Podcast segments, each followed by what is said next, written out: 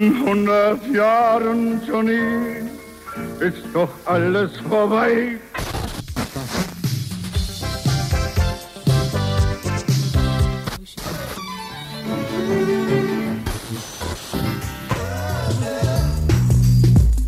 Make everything alright. Ist mild. Mein milden Verdauungshelfer. Hm. Qualität ist das beste Rezept.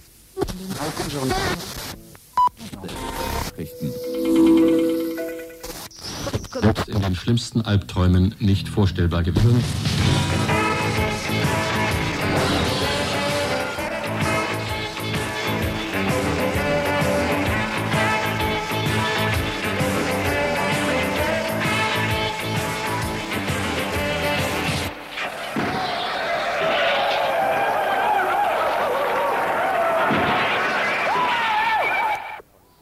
Seit Anfang September des Jahres hört ihr jeweils montags ab 18 Uhr ein Tagesinfo. Das Montagesinfo nach Konzept Rivalorizzazione war von Anfang September an begrenzt auf die Zeit bis Ende des Jahres. Dieses Ende naht jetzt.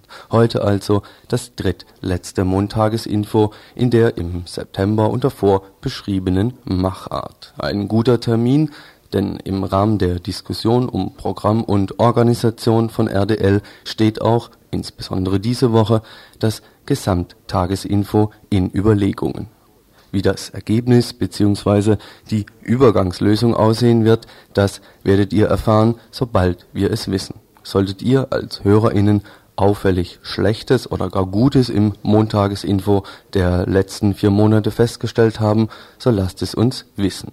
Schreibt das Wann, das Was, das Warum am besten und schickt es zusammen mit der Eintrittserklärung in den Freundeskreis Radio Dreieckland an das Montagesinfo Radio Dreieckland in die Adlerstraße 12 in 7800 Freiburg. Am besten gleich nachher, wenn es geheißen hat, das Montagesinfo vom 16. Dezember 91, Redaktion Lohins, ciao.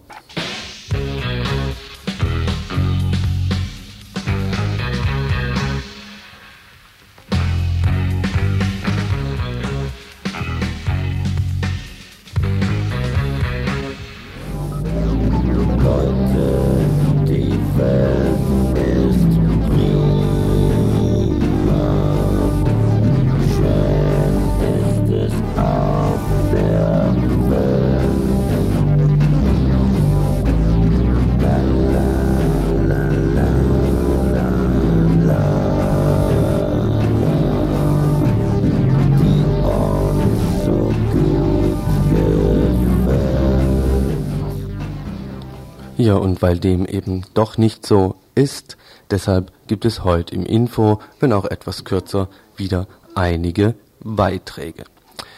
Am Anfang möchte ich noch dazu sagen, dass ein Redakteur heute ausgefallen ist. Er war derartig krank, dass er nicht mal äh, hier in das Studio finden konnte. Nicht mal das Gesundheitsamt war in der Lage zu erklären, warum gerade bei Radio Dreieckland so viele Menschen so arg erkrankt sind. Die Menschen vom Gesundheitsamt waren nämlich selber krank. Die Telefonnummer aber noch vorher im Studio, wie immer, ist die 31028 in Freiburg 0761 31028. Die Telefonnummer der Inforedaktion tagsüber ist die 32 32 4. Und an den Freundeskreis, da brauche ich die Nummer ja nicht sagen, da schreibt ihr ja eh demnächst und legt eure Eintrittserklärung bei.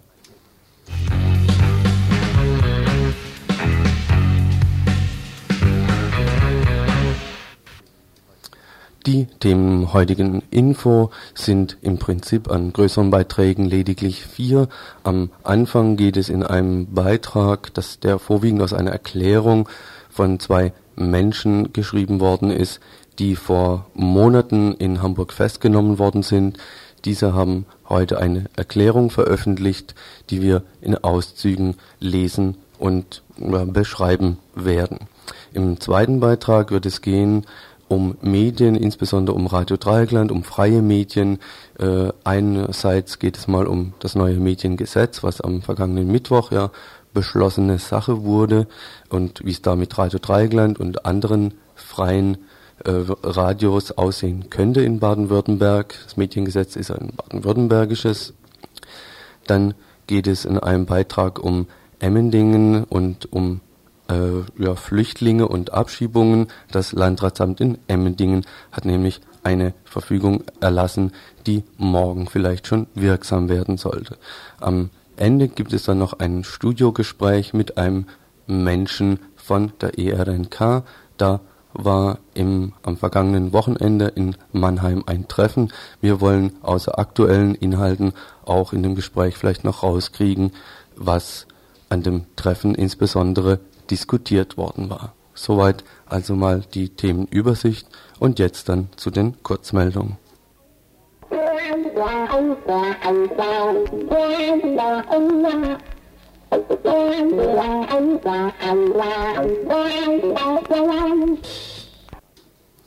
Die KTS geht baden. Wer erinnert sich nicht an diesen optimistischen Spruch, herausgegeben von der BI, der Bürgerinitiative gegen diese Konferenz und Tagungsstätte. Ab Mittwoch wird es auch für die KTS teurer, baden zu gehen. Denn die Eintrittspreise für die Freiburger Bäder werden ab Mittwoch teurer. So kostet zum Beispiel das billigste Ticket, das für zum Beispiel StudentInnen nicht mehr eine D-Mark, sondern eineinhalb D-Mark eine 50-prozentige Preiserhöhung. Der Grund dafür liegt in der KTS. Als ein Punkt der geplanten Kosteneinsparung der Stadt Freiburg von gewollten 80 Millionen D-Mark war vor Monatsfrist von der Dezernentenrunde auch an die Einsparung von Geldern bei den Freiburger Bädern gedacht. Dies wird jetzt also bereits diese Woche den Menschen als erstes Weihnachtsgeschenk präsentiert die Kosteneinsparung war als notwendig erachtet worden, weil sich die Stadt bei den Kosten für die KTS, wie erwartet, völlig überschuldet hat. Die bereits erstandenen Tickets für die Bäder behalten ihre Gültigkeit. Bekannt gemacht wurde diese Preiserhöhung im Vorfeld nicht. Die Vorverkaufsstellen waren heute schon ob des Andrangs völlig genervt und überlastet Gerüchteweise soll es am Dienstag um 12 Uhr vor oder im Faulerbad in der Faulerstraße in Freiburg eine Spontan-Protestgebung gegen die Finanzpolitik zu Ungunsten der Bürger und Bürgerinnen gegen die KTS mit anschließendem Kreiseschwimmen im großen Becken geben. Am Dienstag also gerüchteweise um 12 Uhr. Da dies nicht die letzte Preiserhöhung infolge der KTS sein wird, dauert es wohl auch nicht mehr lange, bis das Faulerbad und andere nur noch für Besucher und Besucherinnen der KTS offen steht. Dann wird der Spruch der Bürgerinitiative gegen die KTS endlich Realität. Die KTS geht baden.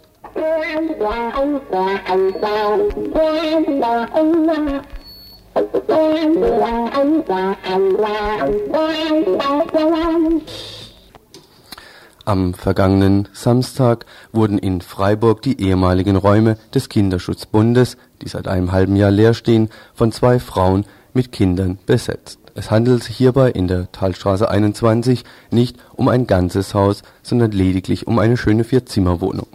Fühlten sich bisher die Spekulanten und Spekulantinnen bei einzelnen leerstehenden Wohnungen noch recht sicher vor Besetzungen, so scheint sich das spätestens jetzt geändert zu haben die angestandene Mieterhöhung hatte der Kinderschutzbund nicht mehr bezahlen können und zog somit aus. Seither versucht die Besitzerin für die halbgewerblichen Räume finanzkräftige Mieter oder Mieterinnen zu finden.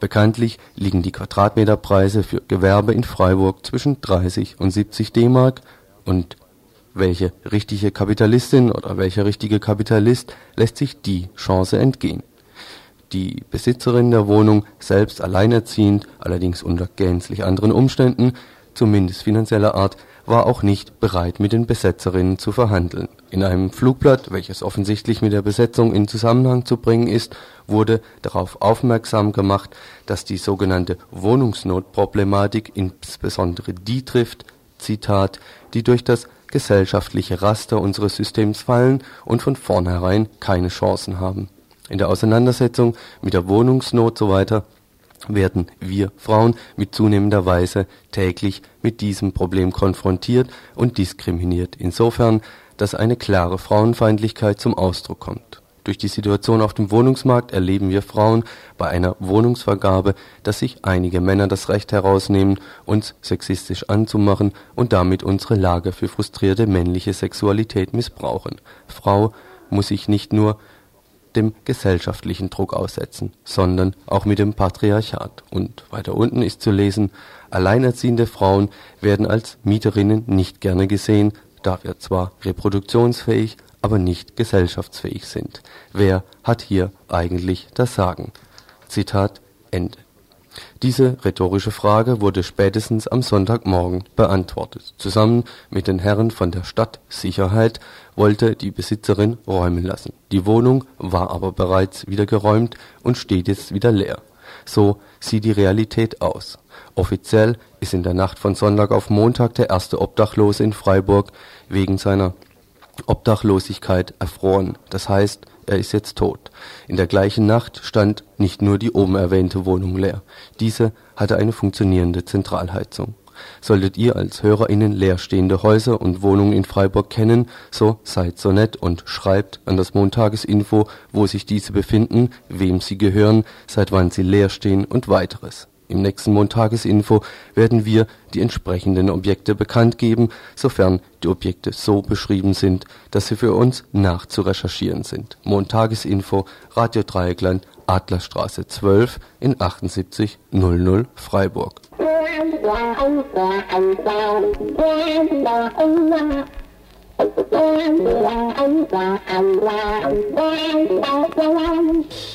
quan là ông là ông sao quan là ông là quan là ông là ông là quan là quan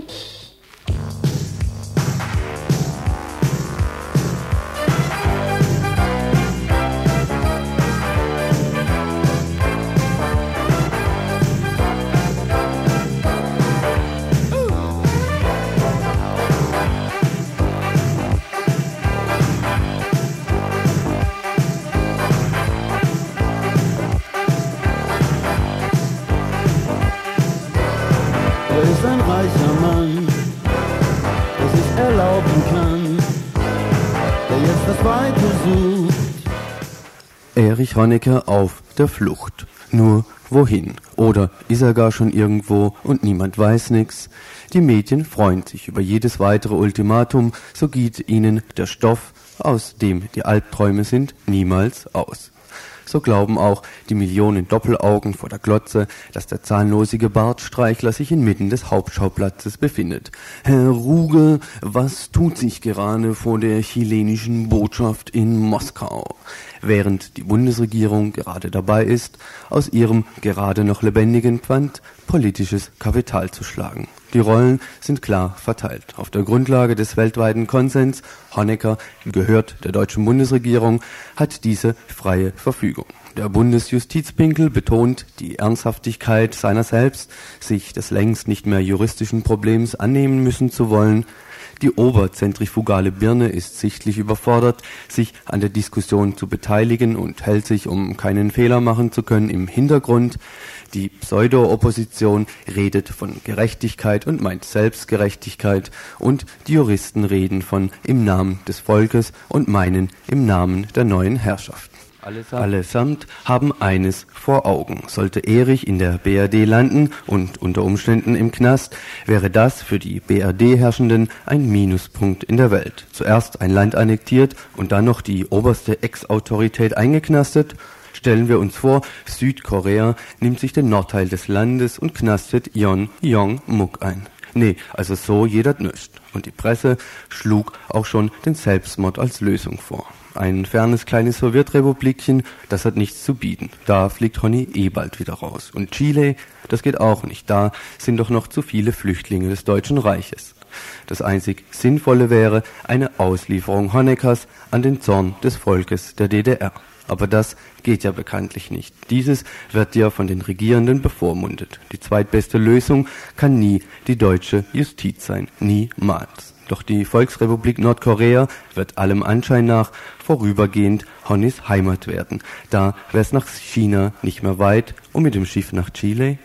Ohne Bonn wäre Jelzin nicht auf den Gedanken gekommen, Erich freie Abfahrt zu gewähren. Die Hintergründe des Deals werden auf jeden Fall Staatsgeheimnis bleiben. Und was hören wir da? Schon wieder ein neues Angebot aus der BRD?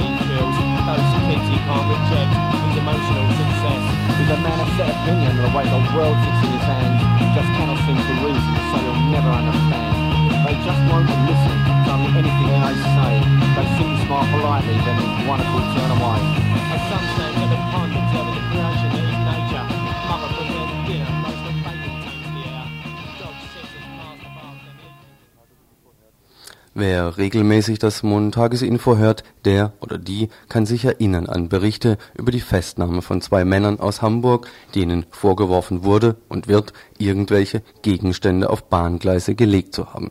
Der Vorwurf, trotz seiner Absurdität, war Anlass, die beiden erstmal einzuknasten in Untersuchungshaft. Vor etwa eineinhalb Monaten gab's dann die Anklageschrift. Vorwurf Mordversuch. Die Solidaritätsbekundungen für die beiden wurden immer breiter. Neben der Soli-Gruppe, der Schule der beiden Festgenommen und diversen Medien gab es eine breite Unterstützung. Heute wurde jetzt eine Erklärung von den beiden Gefangenen veröffentlicht. Im Oktober war nämlich die Anklageschrift fertig, ohne die der Verteidigung noch einmal Akteneinsicht und die Möglichkeit einer Stellungnahme vor Anklageerhebung zu geben. Jetzt entscheidet das Landgericht Itzehoe diese Woche, ob die Anklage so zugelassen wird. Von der Verteidigung liegt nun eine Stellungnahme vor, in der das Konstrukt der Anklage juristisch auseinandergenommen wird. In der Stellungnahme wird auch konkret gesagt, warum und wo die beiden in Pinneberg waren. Zitieren wir jetzt abschnittsweise aus der Erklärung von Knut und Ralf. Die beiden erklärten heute, Zitat, im Juli 91 wurde der Park an der Flora geräumt. Dabei ging es nach den Worten des Innensenators Hackmann auch darum, wer im Schanzenviertel in Hamburg das Sagen hat. Auch für uns war die Räumung des Parks mehr als nur die Zerstörung des wenigen Grüns im Schanzenviertel, sondern auch ein weiterer Versuch des Senats, selbstbestimmte Räume zu zerschlagen und so die Umstrukturierung der westlichen inneren Stadt in Hamburg voranzutreiben. Das geht einher mit der Aufhebung der Mieten, Mietwohnungen in gewinnbringende Eigentumswohnungen umzuwandeln, mit der drohenden Räumung der Hafenstraße, der Bildung von Sondereinheiten der Polizei für die sogenannten Problemviertel, um nur einige Beispiele zu nennen dass eben nicht die Menschen, die in den Vierteln wohnen, ihr Leben selbst bestimmen, sondern sie sich den Profitinteressen einiger weniger unterordnen sollen. Dass auch nicht Orte geschaffen werden, die für Selbstbestimmung und Solidarität stehen, weil das anziehend auf Menschen wirkt, die keine Lust mehr auf diesen Mietwocher und die ganze Vereinzelung haben Gerade die Rote Flora, die aus dem erfolgreichen Widerstand gegen das Kommerzprojekt Phantom der Oper als unabhängiges Zentrum entstanden ist, steht gegen die Interessen des Senats. Für uns war die Parkräumung auch ein Angriff auf den Widerstand, der sich gegen die Politik der Herrschenden richtet. Zu der Zeit gab es viele Überlegungen, Aktionen und Ideen, den Park zurückzubekommen wir selbst, so erklärten die beiden weiter, wollten am 29.07.91 nach Pinneberg fahren, um uns das Gelände der Firma G und K anzuschauen, die bei der Parkbebauung die Erdarbeiten machte. Unsere Überlegung war, ob und wie wir diese Firma, die an der Zerstörung des Parks verdiente, in irgendeiner Form öffentlich machen könnten. Der zweite Grund für die Fahrt war einfach der, dass wir einen Nachmittag zusammen verbringen und einen Ausflug machen wo wollten. Ab dem Moment, an dem wir die Rote Flora verließen, folgte uns eine Observationsgruppe des LKA Hamburg. Nach ihren eigenen Aussagen war der Grund für die Observation einzig der, dass wir ihnen aus der Flora bekannt seien. Wir bemerkten ihre Anwesenheit in Pinneberg mehrmals. Wir waren nicht auf irgendwelchen Bahngleisen. Wir haben uns die Firma G&K angesehen und sind anschließend spazieren gegangen. Zur angeblichen Tatzeit befanden wir uns in entgegengesetzter Richtung des Tatorts am Stadtrand von Pinneberg.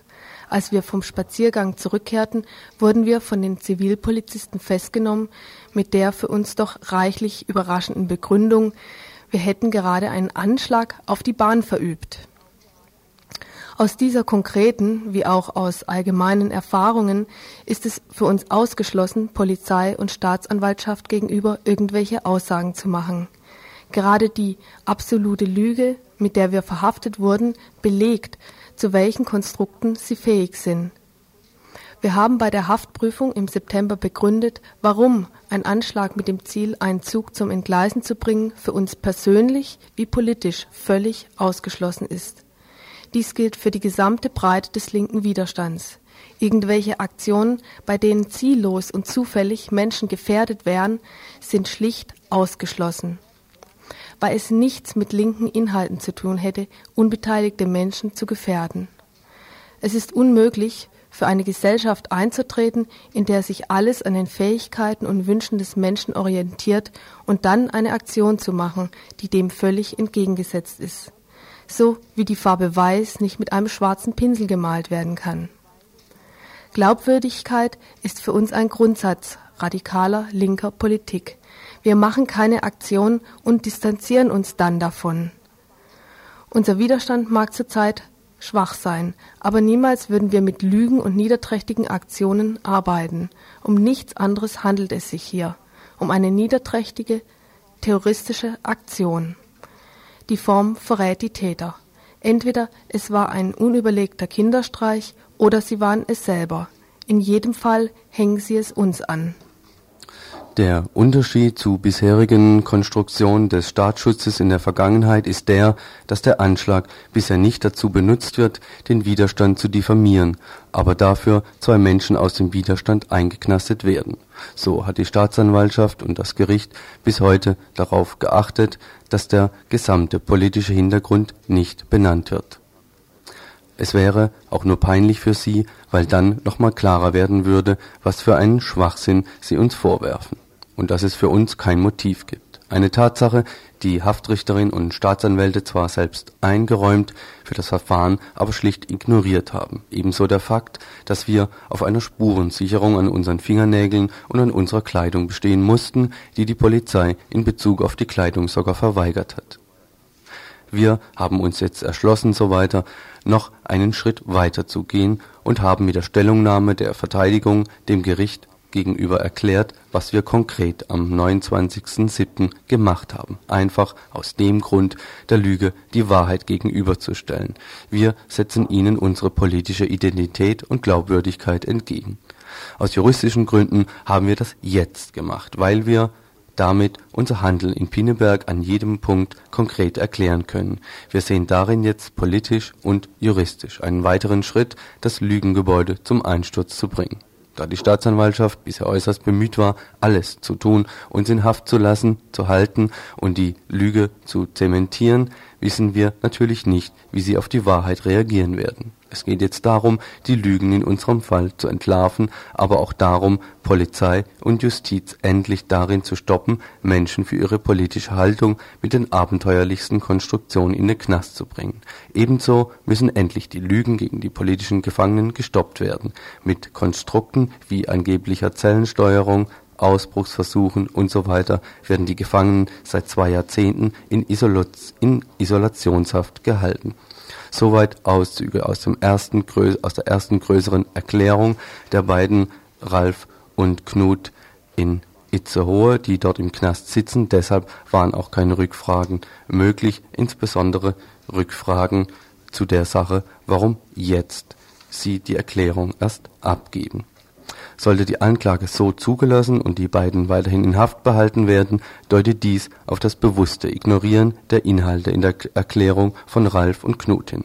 Damit würde das Landgericht die von Staatsanwaltschaft und Amtsgericht vorgegebene Linie bestätigen und sich in diese weiter einreihen. Die Anwältinnen werden wohl morgen ihrerseits eine Stellungnahme übergeben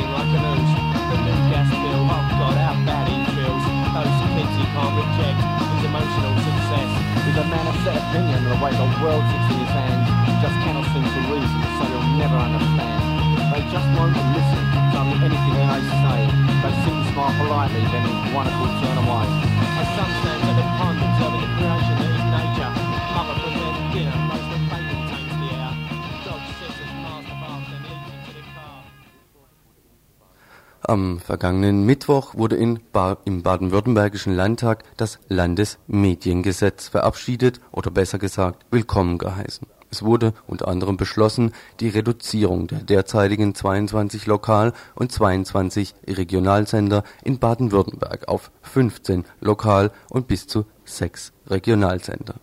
Nicht nur möglich, sondern erwünscht wird dabei ein Konzentrationsprozess auf dem Zitat von, von Trotter, dem baden-württembergischen Wirtschaftsminister der CDU, Hörfunk-Werbemarkt zur Verhinderung eines ruinösen Wettwerbemarktes. Und das ist auch schon der eigentliche, wichtigste Hintergrund der ganzen Chose.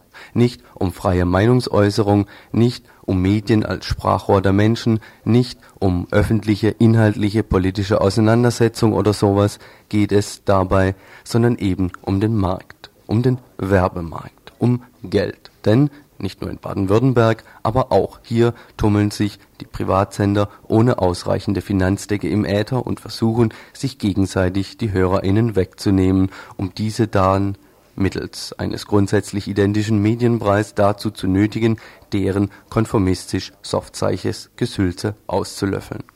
Höchst gesättigt ist der Werbemarkt, so dass für die vielen Senderchens nicht genug Kohle vom Werbekuchen abzusahnen ist, beziehungsweise war. Ein weiterer Hintergrund infolge des Konzentrationsprozesses ist, dass immer weniger Leute über die Inhalte von immer größeren Sendern bestimmen und somit weitreichend die gewünschte Propaganda und die gewünschte Desinformation lenken können, was aber, so sei vielleicht angemerkt, wegen des eh-identischen Medienpreis keine so großen Auswirkungen haben dürfte Pünktlich mit der Entscheidung im Landtag ist auch in Freiburg ein Senderchen verschwunden. Das Schwarzwaldradio wurde von Radio Regenbogen aufgekauft und verbreitet als solches weiterhin Programm der Marke Soft und Seicht. Das werden wohl auch andere Senderchen tun, um nicht am Ende als etwas Sechzehntes Lokalradio den Saft abgedreht zu kriegen. Nicht so Radio Dreieckland, welches ihr gerade zu hören versucht der medienpolitische Sprecher der Landesgrünen, welche zum Teil für das neue Landesmediengesetz gestimmt hatten, die Grünen nämlich, dieser kam dem Gesetz, kann dem Gesetz Positives abgewinnen, da eine Regelung aufgenommen worden sei, wonach auch nicht kommerzielle Anbieter nicht von einer Zulassung ausgeschlossen würden. Eine Frau, die sich hier bei Radio Dreieckland verschärft mit der Medienpolitik beschäftigt, kann diesen Positivismus nicht so ganz ausstrahlen. Ja, meine Einschätzung ist da ein bisschen eine andere. Einerseits ist richtig, dass mit dem Paragraph 25.2 eine Möglichkeit, also eine formale Möglichkeit, würde ich es mal nennen, entstanden ist, auch im Landesmediengesetz enthalten ist, dass nicht kommerzielle Radios überhaupt mal genannt werden und auch eine Möglichkeit erhalten, zugelassen zu werden. Aber das Ganze wird sozusagen wieder fast zunichte gemacht in einem Paragraph, der diesem jetzt geschilderten 25.2 vorgeordnet ist, nämlich dem Paragraph 7, der regelt, wie die einzelnen Frequenzen, nach welcher Reihenfolge die verteilt werden. Und da steht ganz oben bei der Verteilung äh, sowohl die neuen großen privat-kommerziellen ähm, Anbieter, die dann diese großen Verbreitungsgebiete beinhalten sollen, als nächstes dann auch der öffentlich-rechtliche Rundfunk. Denen muss zunächst einmal gesichert werden, dass sie in Stereoqualität sozusagen rund in ihren Verbreitungsgebieten oder beim öffentlich-rechtlichen Rundfunk auch im Land dann zu empfangen sind. Und erst wenn noch weitere Frequenzen frei sind, nachdem die Bedürfnisse der oben genannten oder zuerst genannten befriedigt sind, erst dann äh, ist auch eine Möglichkeit vorhanden, diese Frequenzen für nicht kommerzielle Radios auszuschreiben. Ähm, und man muss natürlich jetzt befürchten, dass der öffentlich-rechtliche Rundfunk genauso wie vor allen Dingen die privat-kommerziellen versuchen werden, mit dieser Regelung, mit dieser Vorrangregelung zur Not auch gerichtlich sich sämtliche vorhandenen Frequenzen zu sichern und damit letztendlich eine Situation entsteht, wo keine Frequenz mehr frei ist und dann können die kommerziellen, nicht kommerziellen Radios auf ihren schönen Paragraph 25.2, der sie theoretisch zulassen würde, eigentlich drauf pfeifen. Kann man das so sehen, dass damit die zweite Runde eingeleitet worden ist, um Radio Dreieckland bis 1994, um den Termin dreht sich sehr wohl, äh, um da Radio Dreieckland und andere äh, nicht kommerzielle Anbieter weiterhin durchzusetzen. Ist es jetzt die zweite Runde? Ja, es heißt sicherlich für uns hier konkret und für uns auch in Bezug auf Baden-Württemberg, also für andere nicht kommerzielle Radios, eine Mordsanstrengung. Es wird jetzt einfach darum gehen, dass in jeder Stadt in jedem Ort, wo ein nicht kommerzielles Interesse ist, sozusagen der Kampf um die einzelne frei zu kämpfende Frequenz stattfinden muss. Also jedes nicht kommerzielle Radio, jede nicht kommerzielle Initiative müsste jetzt anfangen, sofort sich eine Frequenz zu krallen und zu sagen, die wollen wir haben und äh, es ist überhaupt nicht einzusehen, dass die noch einem kommerziellen Verbreitungsgebiet oder dem öffentlich-rechtlichen Rundfunk zugeschlagen wird. Jetzt zuschlagen könnte also eine Devise heißen. Glaubt Mensch den Zahlen der Funkanalysen, erstellt im Auftrag der Lizenzenvergeber von der Landesanstalt für Kommunikation, vorwiegend zur Bestimmung der Preise für die Werbesekunden im Funk, so verfügte RDL 1991 über 8000 StammhörerInnen, was das auch immer sein soll. Diese wiederum verfügen mehr oder weniger über ein Programm, welches bis jetzt jedenfalls nicht von irgendwelchen Radiomachenden zensiert wird im Gegensatz zum Beispiel zu den öffentlich-rechtlichen Anstalten. Ein Beispiel. Vor drei Wochen wurde auf Veranlassung des Südwestfunk-Fernsehdirektors Rittig in Absprache mit dem Leiter des Landesprogramms Baden-Württemberg von Oertzen kurzfristig die Ausstrahlung der halbstündigen Sendung mit dem Titel Baden-Württemberg GmbH vom Umgang mit der Macht verhindert. Ein Beitrag über Zusammenhänge zwischen Wirtschaft und Politik in Baden-Württemberg. Gesendet wurde stattdessen ein Beitrag über den Alltag beim Rettungsdienst Karlsruhe mit dem Titel Retter in der Not. Offizielle Begründung die satirische und informativen Elemente hätten sich in ihrer Wirkung gegenseitig behindert. In einer Erklärung vom 26. November bezeichneten Journalistinnen und Mitarbeiterinnen aus beiden Häusern diese Begründung in ihrem Vorwurf als unfair und unhaltbar Sie protestierten damit gegen die, wie es heißt, öffentliche Abqualifizierung der beiden Autorinnen Faltin und Ohlendorf. Beide seien seit Jahren als gute und faire Journalisten bekannt, deren Arbeit oft gelobt und ausgezeichnet worden sei. Während der mehrfachen Filmabnahmen habe die SWF-Betriebsleitung die journalistische Machart des jetzt abgesetzten Films nie gerügt, sondern die Darstellung der Fakten als generell überzeugend bezeichnet und den Film als wichtig eingestuft. Die jetzigen grundsätzlichen Vorwürfe seien hingegen nicht gemacht worden. Die Absatzverfügung vom November sei umso überraschender erfolgt, da die Autoren und der verantwortliche Redakteur bis Freitagabend im Glauben gelassen wurden, der Film sei nach den vereinbarten Änderungen abgenommen und zur Sendung freigegeben. Die der Landesbezirk Baden-Württemberg, der IG Medien übrigens, hat mit Empörung auf die Absetzung reagiert. Zitat Die Begründung stehe in krassem Gegensatz zu den zahlreichen Äußerungen, die während der Filmabnahmen von SWF-Vertretern gemacht worden seien. Die journalistische Aufarbeitung sei sogar mehrfach gelobt worden. Der Landesvorsitzende des Deutschen Journalistenverbandes Karl Geibel nannte die beispiellose Absetzung einen Kniefall vor der Politik. Begründung verdecke lediglich vorauseilenden Gehorsam, was der Film habe belegen wollen, nämlich die Vernetzung von Politik mit Wirtschaft und Rundfunkaufsichtsgremien, sei jetzt mit dieser Maßnahme bewiesen worden. Kritischer Journalismus habe offensichtlich im Südwestfunk keine Heimat mehr. Jetzt seien vielmehr Journalisten an der kurzen Leine gefragt. Zitat Ende. Irgendwie an der Leine war heute auch die eine Autorin Faltin aus Freiburg. Da sie freiberuflich beim SWF arbeite, sähe sie sich nicht in der Lage, hier und jetzt Stellung zu beziehen. Die Streichung der Sendung aus dem Programm ist beim Südwestfunk zurzeit Thema höchster Brisanz. Die AutorInnen werden dem Vorschlag des SWF-Fernsehdirektors nicht Folge leisten und werden ihren Film nicht mehr ändern und einer erneuten Zensur vorlegen. Sie stehen zu ihrem Produkt, für das sie ein Dreivierteljahr gearbeitet haben. Wie aus dem SOF zu hören war, hat eine andere Crew sich des Themas angenommen und deren Produkt mit dem Titel Spätfolgen mit TH wird am 20. Januar zu sehen sein, es sei denn, die Zensur schlägt wieder zu. Jetzt am Dienstag wird entschieden werden, ob eine Mitarbeiterinnenvereinigung sich des Themas annehmen wird oder nicht, um sich dem Direktorenkoloss entgegenzustellen. Zensur war auch zentrales Moment bei der Durchsetzung der reinen Lehre in der DDR. Das galt selbstverständlich auch für die Radiosender. Nicht viel anders war das bei DT64. DT64 war und ist das sogenannte Jugendradio aus Berlin-Ost. Nur kleine Freiräume konnte sich DT64 erwirken. Zum Jahresende drohte, drohte DT64 wegen der Aufstülpung westdeutscher Mediengesetzgebung das endgültige Aus. Hunderttausende Unterschriften und Zehntausend DemonstrantInnen heute vor einem Monat verhinderten jetzt die schnelle, direkte Abwicklung des Senders. Bis Mitte nächsten Jahres sendet DT64 weiter. Nur wie? Begonnen hat das Jugendradio im Mai 64 beim sogenannten Deutschlandtreffen der Jugend in Berlin als Integrationsfunk der Jugend. Ein bisschen flotter als andere kleine Freiheiten zum Fitten der DDR-Jugend auf die Staatsideologie.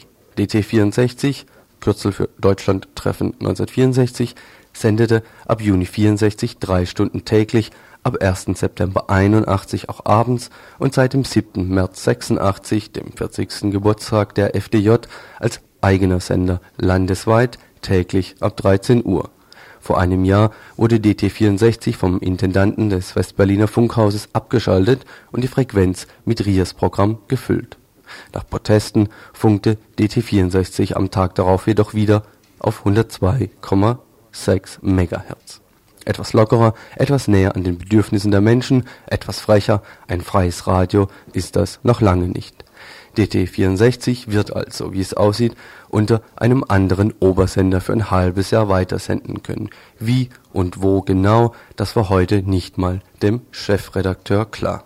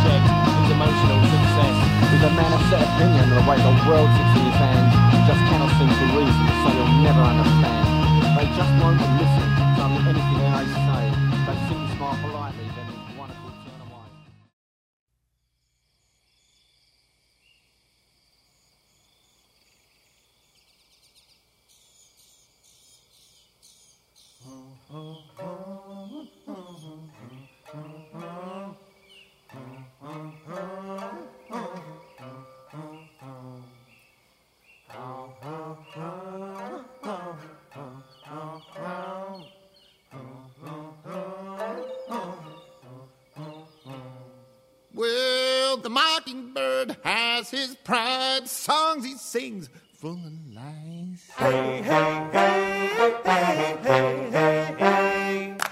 Hey, hey, hey, hey, hey, hey, hey. He never sleeps, spills his song. He plays for keeps through the dawn. Hey, hey, hey, hey, hey, hey, hey. Hey, hey, hey, hey, hey, hey, hey. He chases up through the trees, puffs with pride, he shoots the breeze. Hey, hey, hey, hey, hey, hey, hey. We built this house, but it's coming down. You hear the rain when it hits the ground. Hey, hey, hey, hey,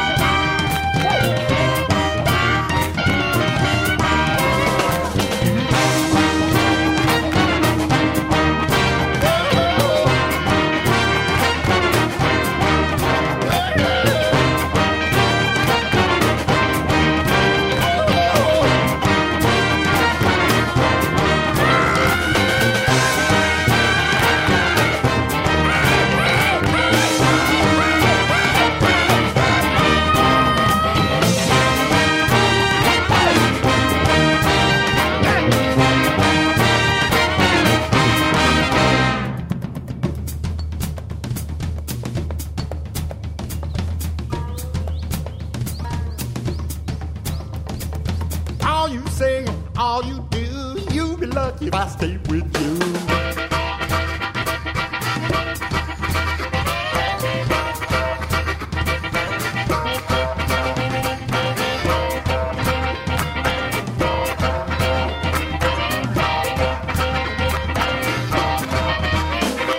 The he has his pride, songs he sings full of lies.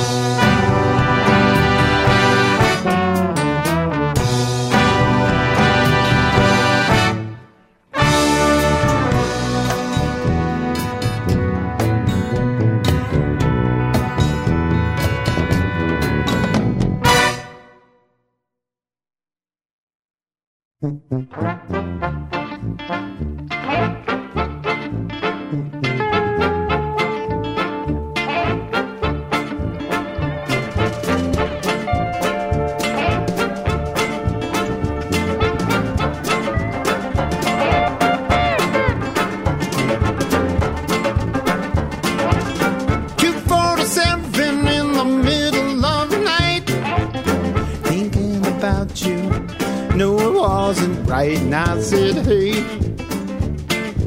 hey, hey, hey, hey. Waiting for hours and yet you have no time. You're running late and me out of my mind. And I said, hey,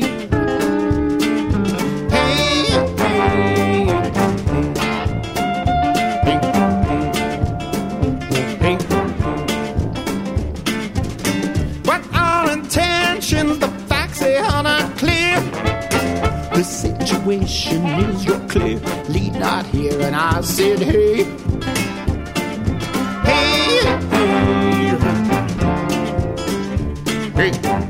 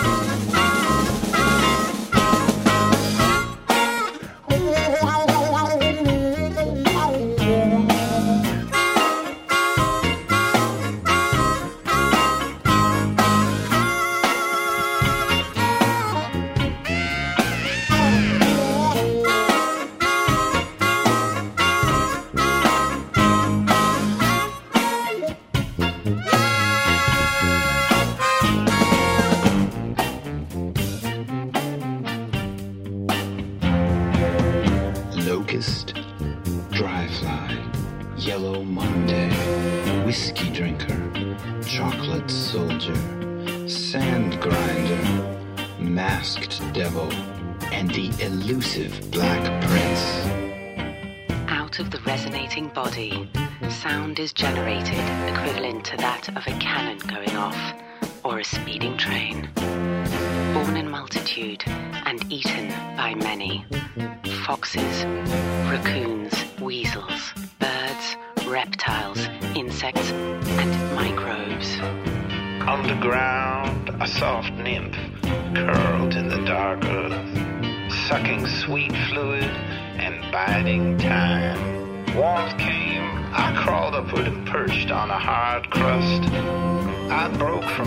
myself and from my skin relieved.